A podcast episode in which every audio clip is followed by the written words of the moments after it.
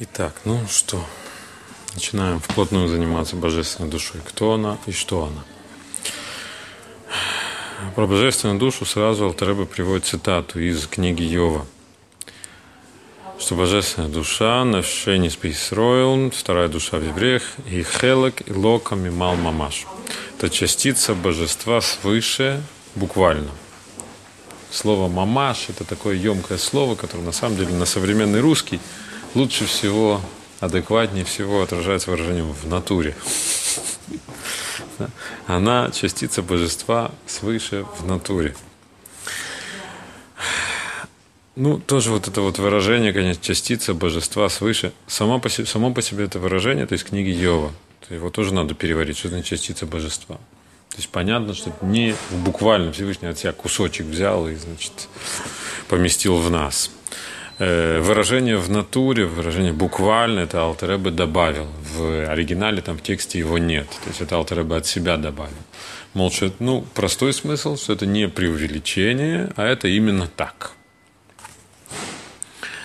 Э, еще что здесь есть интересно в этом мамаш? Значит, вообще-то разбирается в святых книгах, что выражение мамаш – буквально, в натуре. Э, это происходит от понятия мамашут, от глагола лемашмеш. Лемашмеш – это пощупать. О, о, вот это вот оно, в натуре. это можно пощупать. Но тут же и сразу тогда идет оговорка. Значит, лемашмеш пощупать можно только в материальные вещи. Вот материальные вещи, в них есть то, что называется в натуре. Да? А духовные вещи там нет четких границ. Там нет чего-то в натуре. Вот если мы дойдем до этого, будем говорить, вот есть там хесед. Ну, вроде хесед, ну так немножко в нем и гвура есть. Это хохма. Ну, в хохме немножко и бины есть, а в бине немножко хохма. В духовных вещах нет четких границ. М?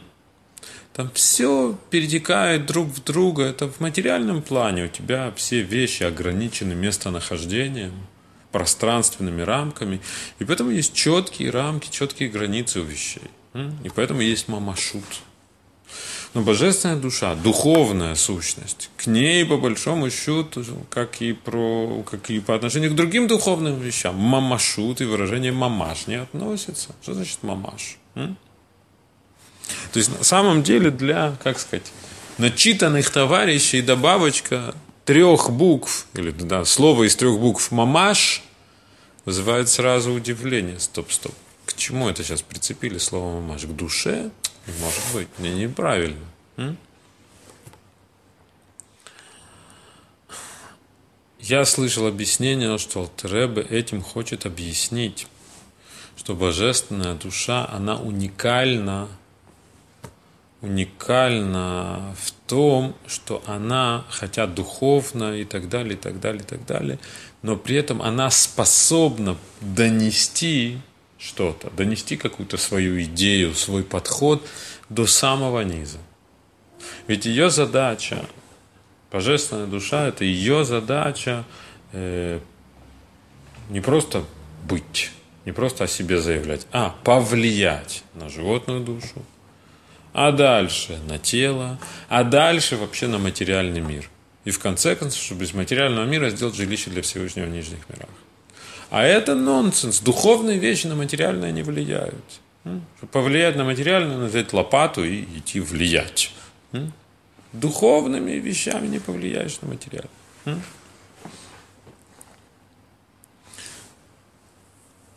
И это же рассказ пример, как и там два ангела возмущались перед Всевышним, что Всевышний возится с э, людьми, мол, Всевышний сказал, пожалуйста, покажите себя. И, мол, они спустились сюда, и они тут утонули во всей этой материальности. М? Потерялись. Я в связи с этим вспоминаю, когда есть мидраж про царя Шломо. Написано, царь Шломо, он мудрейший из людей – да? Мол, вот в пророчестве величайший пророк это Муше, а вот в мудрости мудрейший из людей это царь Шломо. Ну, есть разные интерпретации. Что значит мудрейший? Мудрейший, наимудрейший. Вот. Мидраш расскажет, что мудрейший не только по отношению к людям, но даже и ко всяким бесам там и так далее. Хорошо. И есть очень интересная там мысль, говорит, царь Шломо, мудрейший из людей, в смысле мудрее самых мудрых. Следующая фраза, он мудрейший, он мудрее даже дураков и слабоумных. Или можно перевести чокнутых.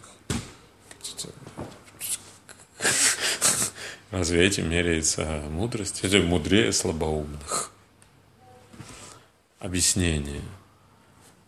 Что легче? Объяснить и донести какую-то идею умному, который с тобой на одной волне, или, или идиоту, или слабоумному. Слабоумному донести тяжелее. Нужно, нужно взять свою идею и так ее досконально понять что ты сможешь ее объяснить кому угодно. Любыми словами, на любых примерах, из любой области, в любом контексте. Ты видишь, как эта идея... Есть человек, который какую-то идею он понимает, но только в какой-то формулировке, например. Отойти от этой формулировки, отойти от этой формы он не может. Это значит, что он не понимает суть идеи. Привязан к какой-то форме как есть, например, ученик и учитель. Ученик что-то услышал от учителя. Классная идея, вроде все понятно. Но когда он начинает с кем-то спорить, например, или кто-то с ним начинает спорить, и ему эту же идею переиначивают, говорит, это твой учитель, и говорит другими словами, он это имел в виду? Или он вот так имел в виду? Другими словами, вот и ученик начинает теряться. Понимает, что вот похоже, вроде, может да, может нет. Он не, не, не, не ощущает до конца. Потому что он привязан к форме. Вот учитель вот так сформулировал. Вот, вот это, это я знаю. А вот переиначить, переформулировать, сказать другими словами, я уже начинаю теряться. Есть не ухватил суть.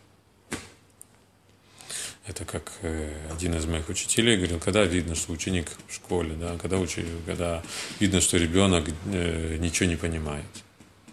Когда он пересказывает отрывок Геморы, вот, слово в слово, как ты говорил на уроке, вот он все повторяет слово в слово, говорит, ничего не понимает. Понимаете, когда рассказывает своими словами. М?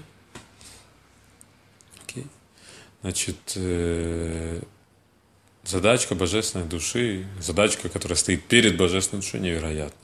Взять, прийти в этот мир и рассказать про единство Бога, причем рассказать так, как это даже ангелы не понимают. То есть до, до абсолюта, до абсолютного понимания этой темы, причем рассказать так, чтобы это дошло до животной души. Это сверхзадача на языке животной души, на примерах животной души, на доводах, в контексте жизни животной души ей рассказать. Это возможно только если божественная душа сама понимает суть дела. Это, в конце концов, то, что Алтареба хочет сказать. Мы сейчас будем говорить про разные вещи, формулировки, идеи, которые он говорит здесь. Но суть идеи, это объясняется в в конце концов, божественная душа, она коренится в сущности божественного не в каких-то формах. Она не связана с формами. Ее не просто восприятие Всевышнего в какой-то форме, что-то она не знает. Она связана с самой сутью Всевышнего. Это лучик, который вложен в нас, но откуда этот лучик идет? От самой сути Всевышнего. Она рассказывает разными словами, доносит до нас в разной форме, но что она пытается до, нас донести? Ощущение того, что такое Всевышний по сути. Именно это ей дает возможность донести это до любых уровней, вплоть до материального мира. И вот кроме нее никто это не может сделать. И поэтому тут уместно добавить, что кроме материальной сферы, мамаш, вот что-то надежное, вот так вот надежно существующее же можно пощупать, есть еще одна вещь, которая надежно и безусловно существует, это сам Всевышний. Вот на самом деле по отношению к самому Всевышнему тоже можно сказать, вот он мамаш. И тогда есть объяснение, что вот это слово «мамаш», которое здесь написал Теребе, это указывает на то, что божественная душа, с одной стороны, коренится в сущности Всевышнего, С другой стороны, благодаря этому она способна повлиять на самый низ, вплоть до материальной сферы. Ну, это красиво, но, как всегда, кто сказал? А кто сказал, что она такова? Довод, как написано, и вдохнул в его ноздри душу живую. Это написано про первого человека. Ну, сразу же может появиться контрдовод, а мы тут при чем? Это про него. Сразу же Алтеребе добавляет вторую цитату «Вато нефахта би» и ты вдохнул ее в меня. Это каждому еврею положено говорить утром в утренних благословениях. Третий из утренних благословений. Душа, которую дал ты мне, чиста она. Ты ее в меня вдохнул. Ты ее сотворил, ты ее создал. И ты ее вдохнул в меня. Значит, подобно как первому человеку вдохнули эту душу, так на самом деле это касается каждого еврея. Чтобы никто не сказал, при чем тут я, это только про первого человека было. Ну, что особенного, что Всевышний вдохнул эту душу в первого человека. Уже, опять же, Рамбан обращает внимание на то, что говорит, смотрите, вот про все вещи, которые там перечисляются в Берешит, в творении мира, написано, Всевышний взял и сотворил, сделал, сказал и возникло. Да? А про душу, которую Всевышний вдохнул в первого человека, не написано, что Всевышний ее вообще как-то изготовил. Всевышний сказал, да сделаем человека, сделали человека, и потом, ну, по-простому тело, как из контекста понятно, да, потому что после этого написано и вдохнул в него душу. Но не написано, было бы логично, если было написано, создал ему душу и вдохнул. Вот с животными все понятно. Всевышний сказал, да будут там эти твари, там, да произведет земля или произведет вода, вот. И, значит, они возникли, написано. Сразу тело с душой. Ну, мы видим, что это тело животного, это душа животного. Они были созданы. А про душу человека не написано, что она была создана. Что дает возможность Рамбаму заявить, что она не творение в обычном смысле слова. Что творение, это вот есть творец, а он что-то сделал. Ну, как действие, а мы все, всю, всю сферу творения как раз и называем – сферой деяния рук Всевышнего. Так и в молитве это называется. Почему? Что, мол, творение совершенно не обязательно нам чего-то рассказывает про Творца. Вот есть человек. Человек, значит, на досуге, там, я не знаю, что-то я люблю этот пример, он, значит, ложечку какую-то из дерева выстругал. Человек ушел, ложечка осталась. Ты видишь, есть ложечка. Ты понимаешь, ложечка не возникла на пустом месте. Да? Значит, ее кто-то сделал. Значит, есть человек, есть мастер, который сделал эту ложечку. Что ты о нем знаешь? Только одно, что он умеет делать ложечки. М? Что он за человек? Что он в жизни ценит? Чем он живет? Что он любит? Ничего ты не знаешь. М? Ты о нем самом представления не имеешь. Ты видишь только дело его рук. М? Аналогично, мы говорим, что все творение, вся Вселенная, на самом деле и материальная, и духовные миры, это дело рук Всевышнего. Он взял и сделал. Что он этим показал? Что он мастер, который умеет делать. Но о нем самом это еще ничего не рассказывает. Получается, он остался за кадром. Он, как сказать, мы остались далеки от него. И более того, сколько бы мы эту вселенную, дело его рук не изучали, в том числе и духовные миры, и ангелы, и все остальное, все равно мы останемся на совершенно непреодолимой дистанции от него. Это как это? Я испорчен советской литературой, поэтому мне каждый раз вот приходит на ум только примеры Стругацких. Вот, ну, пикник на обочине. Да, вот эта метафора, что изучаем, изучаем там артефакты и так далее, что может это они просто консервные банки на обочину побросали, поехали дальше, что ты о них самих знаешь. Вот, ну вот что-то что-то подобное.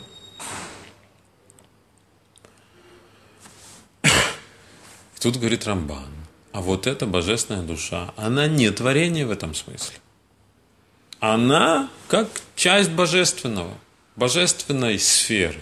Это Всевышний себя показывает, о себе рассказывает, себя демонстрирует, дает возможность себя почувствовать, о себе самому знать. Вот в этом смысле это частица божества свыше. Лучик света, идущий от Всевышнего. Почему это называется частица?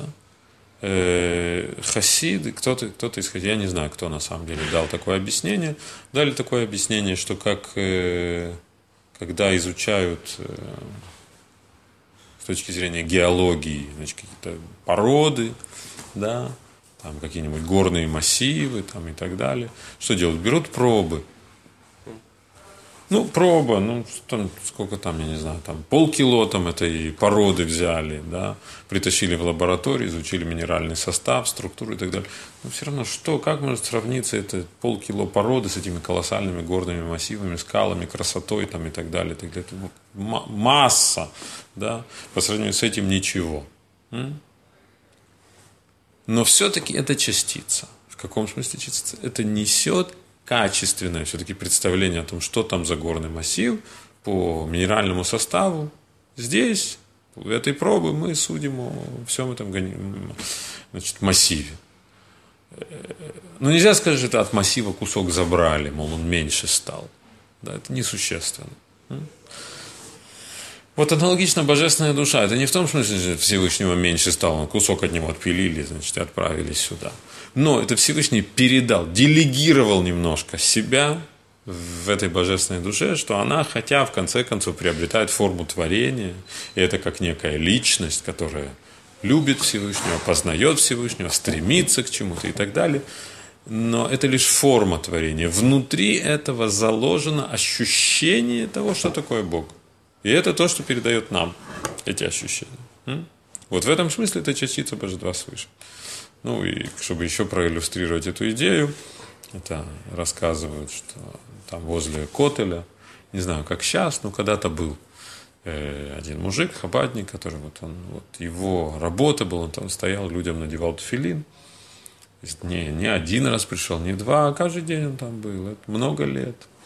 И про него шла слава, что у него почти никто не отказывает. Это очень часто ты на, на улицах подходишь к человеку, а он тебе там, да пошел ты там, или в армию иди служить, что ты ерундой занимаешься, там, и тому подобное. Вот. А у этого, мол, почти не было отказов. Ну и как-то у него брали интервью, вот скажите, а как? Поделитесь, значит, рецептом. Он говорит, нет у меня никакого, просто, ну, индивидуальный подход к каждому. Говорит, ну хорошо, какую-нибудь историю расскажите. Он говорит, хорошо. Пришел как-то парень, турист, видимо, какой-то. Пришел парень к отелю. Спросил его, если он еврей. Он говорит, да, я предложил ему надеть филин. Он говорит, чего это оно?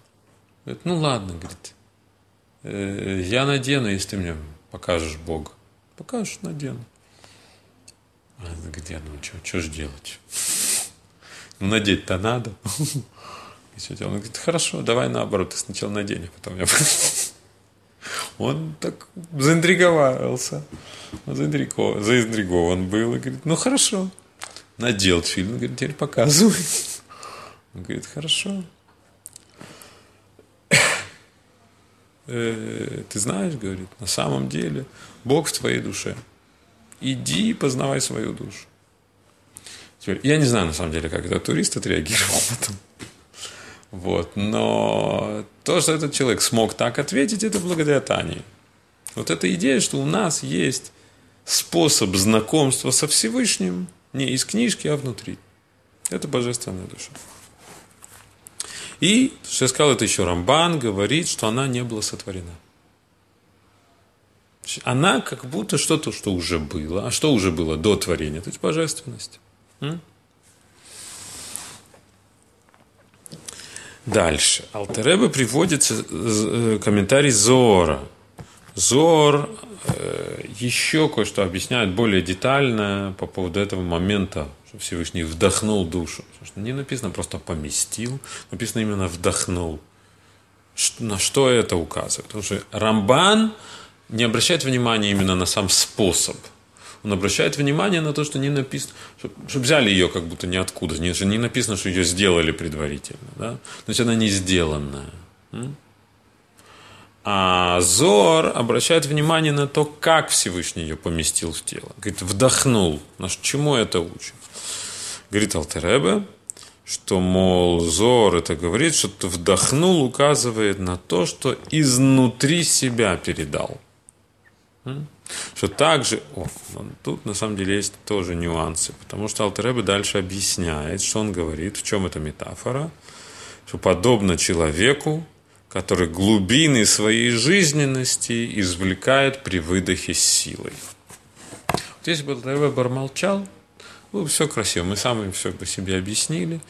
Сказали, Зор, говорит, тот, кто изнутри, тот, кто изнутри, как сказать, тот, кто выдыхает, он изнутри себя выдыхает. Ну, классная метафора, да? Правильно, это же изнутри. Воздух идет изнутри, и вот подобно этому же божественная душа, она из глубин божественного. Все классно. Но дальше Алтеребе что говорит? Подобно человеку, который выдыхает силой, как будто вся изюминка здесь в силе. И тут начинаются вопросы. Потому что, вот, например, я разговариваю.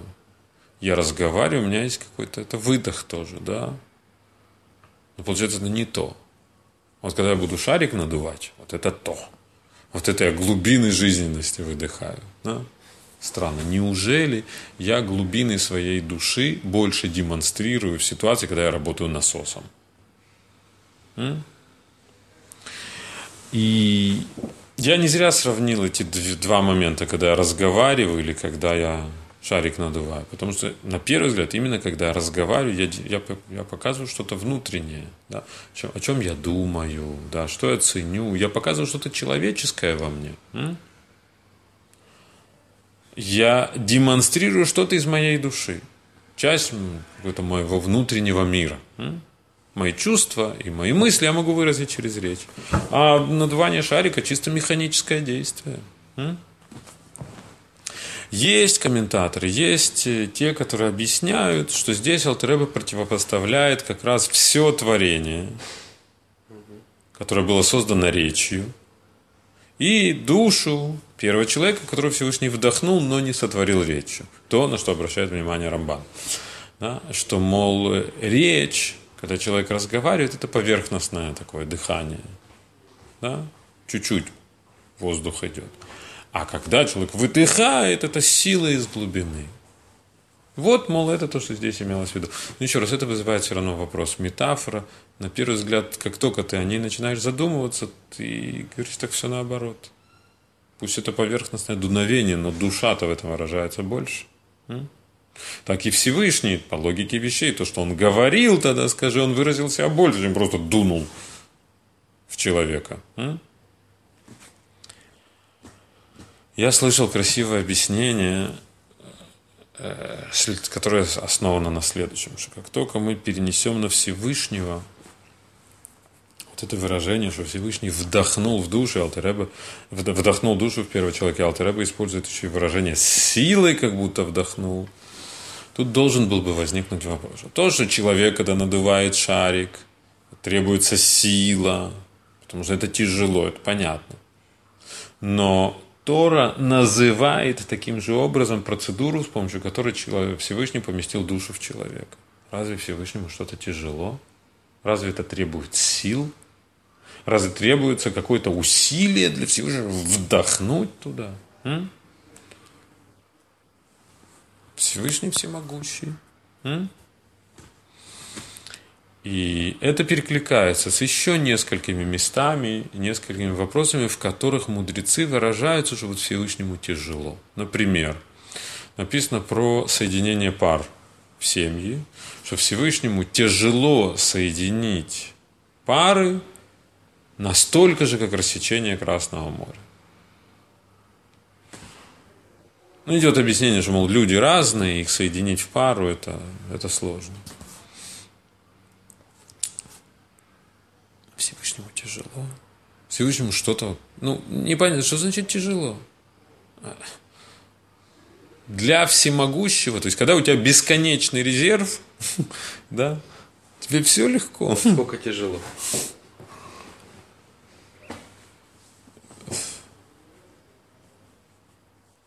Ответ. Ответ – это уже наш Рэбе дает. Что, как правило, когда мы сталкиваемся с э, моментом, где мудрецы говорят, что Всевышнему что-то тяжело, Если мы посмотрим на эти случаи, где идет такое выражение, то мы увидим, что, как правило, там речь идет о соединении несоединимого. Например, мужское и женское начало. Объясняется, что это как огонь и вода, там, и так далее, и так далее. Всевышний их соединяет. Это невероятно. Это тяжело.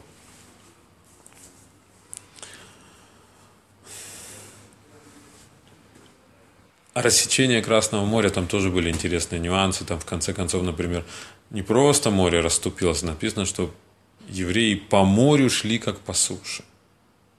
То есть, как сказать, это одновременно было морем, но вот это дно, по-простому дно высушил Всевышний, сделал чудо. Но есть глубокие объяснения, что все намного-намного более было, было вообще глубже и сложнее, что море указывает на высокие, на высочайшие уровни божественного, где обычно ты или их не воспринимаешь, а если ты воспринимаешь, то ты теряешь себя, ты растворяешься. Суша – это наоборот, это божественность сокрыта от тебя, зато ты ощущаешь себя. Всевышний там соединил эти две сферы. Что евреи, с одной стороны, чувствовали божественность, которая как, как в море, да, что божественностью все заполнено, как э, в море все заполнено водой. И при этом они шли там, как по суше, то есть не теряя себя. Это чудо. Это не просто чудо, соединение несоединимого. Вот эти моменты, там, где идет соединение несоединимого, там мудрецы это называют же, как будто Всевышнему тяжело. Тогда, если перенесем это сюда, можем сказать, что то, что Тора сказала что Всевышний душу в человека вдохнул, как будто некое силовое воздействие. Это значит, здесь происходит соединение несоединимого. В чем дело? Когда Всевышний творил животных, там ничего особенного такого не написано. Более того, там одним махом было создано и тело, и душа. Что говорит о том, что там тело, может быть, не такое грубое, но и душа не такая возвышенная. Они рядышком, они близки друг к другу родные. Их можно было сделать одним махом. Тело человека совсем по-другому. Комментатор обращает внимание на непонятную вещь. Тело человека было сделано отдельно из земли, так, из праха. Адама. В результате человеку дают название, что он Адам, потому что сделан из Адама. Типа приземленный. Это такое как это, при, приятное название.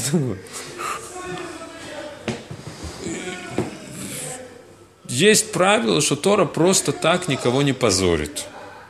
Не говорит о изъянах просто так.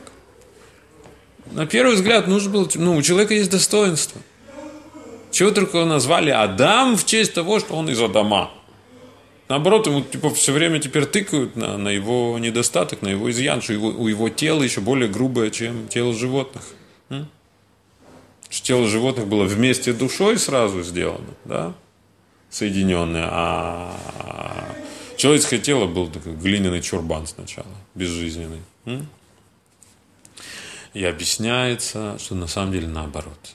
Это само по себе говорит о достоинстве души человека что для того, чтобы оживить такое тело, нужна невероятная сила и мощи душа. То есть сам тот факт, что тело такое грубое, это говорит о достоинстве души человека. И это то, что объясняется, почему здесь, почему Тора значит, говорит о том, что Всевышний как будто силой вдохнул эту душу что для того, чтобы оживить такое низкое тело, нужно было взять очень высокую душу. В конце концов, до сущности Всевышнего идущую. Берущую свое начало в сущности Всевышнего. И вот она может оживить это тело. Получается, здесь соединяется самый верх с самым низом. Противоположные полюса. Самая грубая материя – земля, даже не воздух, там водичка, земля, с самым верхом сущности Всевышнего. Вот на это указывает вот это вот, что вдохнул с силой.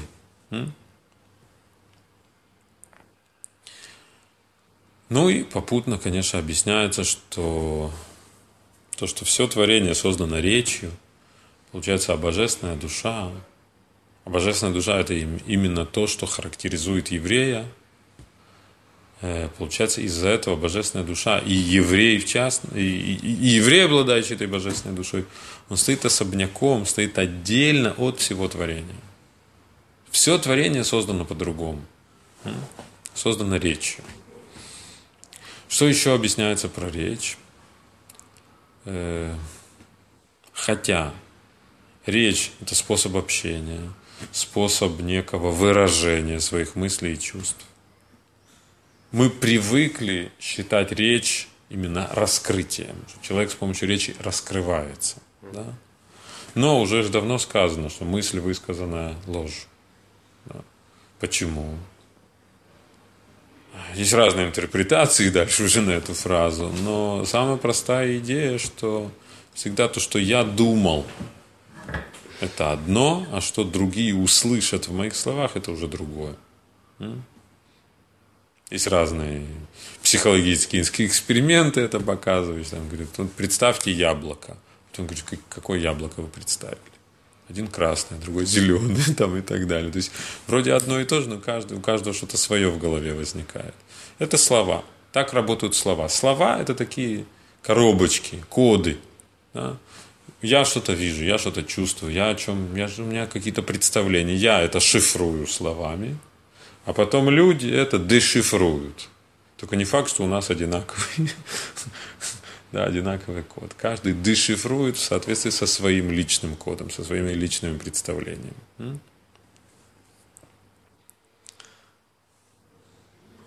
Значит, опять же, классика жанра об этом, ну, семейные психологи говорят, да. Все там вот муж и жена, да. Парень с девушкой познакомились, женятся, все хотят счастливую семью. Оба однозначно, они союзники, с одной и той же целью, единомышленники и так далее. Маленькая проблемка. Когда он говорит «семья», и она говорит «семья», они видят совершенно разные картинки. Да? Ее картинка, что он приходит домой с букетом цветов, берет ее на руки и таскает по дому, носит на руках – а его картинка, что он приходит домой, садится за стол, и ему значит, все накрывают, все подносят и так далее. А в общем, семья. Слово одно и то же. Э, эта идея получается, что на самом деле речь, она сама по себе не раскрывает. Ну а в крайней степени, если вообще с нами разговаривать на иностранном языке, речь мы слышим, ничего не понимаем. Слова слышим, буквы слышим. Это идея всей сферы творения. Что вся сфера творения – это буквы. Всевышний отдел свою божественную свет в буквы. Что мы воспринимаем? К сожалению, проблема, что мы воспринимаем это все как иностранную речь. Мы слышим буквы, мы слышим красивые звуки или интересные значки мы видим, не, вообще не понимая, не отдавая себе отчет в, в смысл, кто с нами разговаривает и о чем. Поэтому мы увлекаемся формами, да, вкусными, красивыми, там, благоуханными и так далее. А это на самом деле буквы речи Всевышнего. Но Всевышнего, собственно, в этом мы и не видим.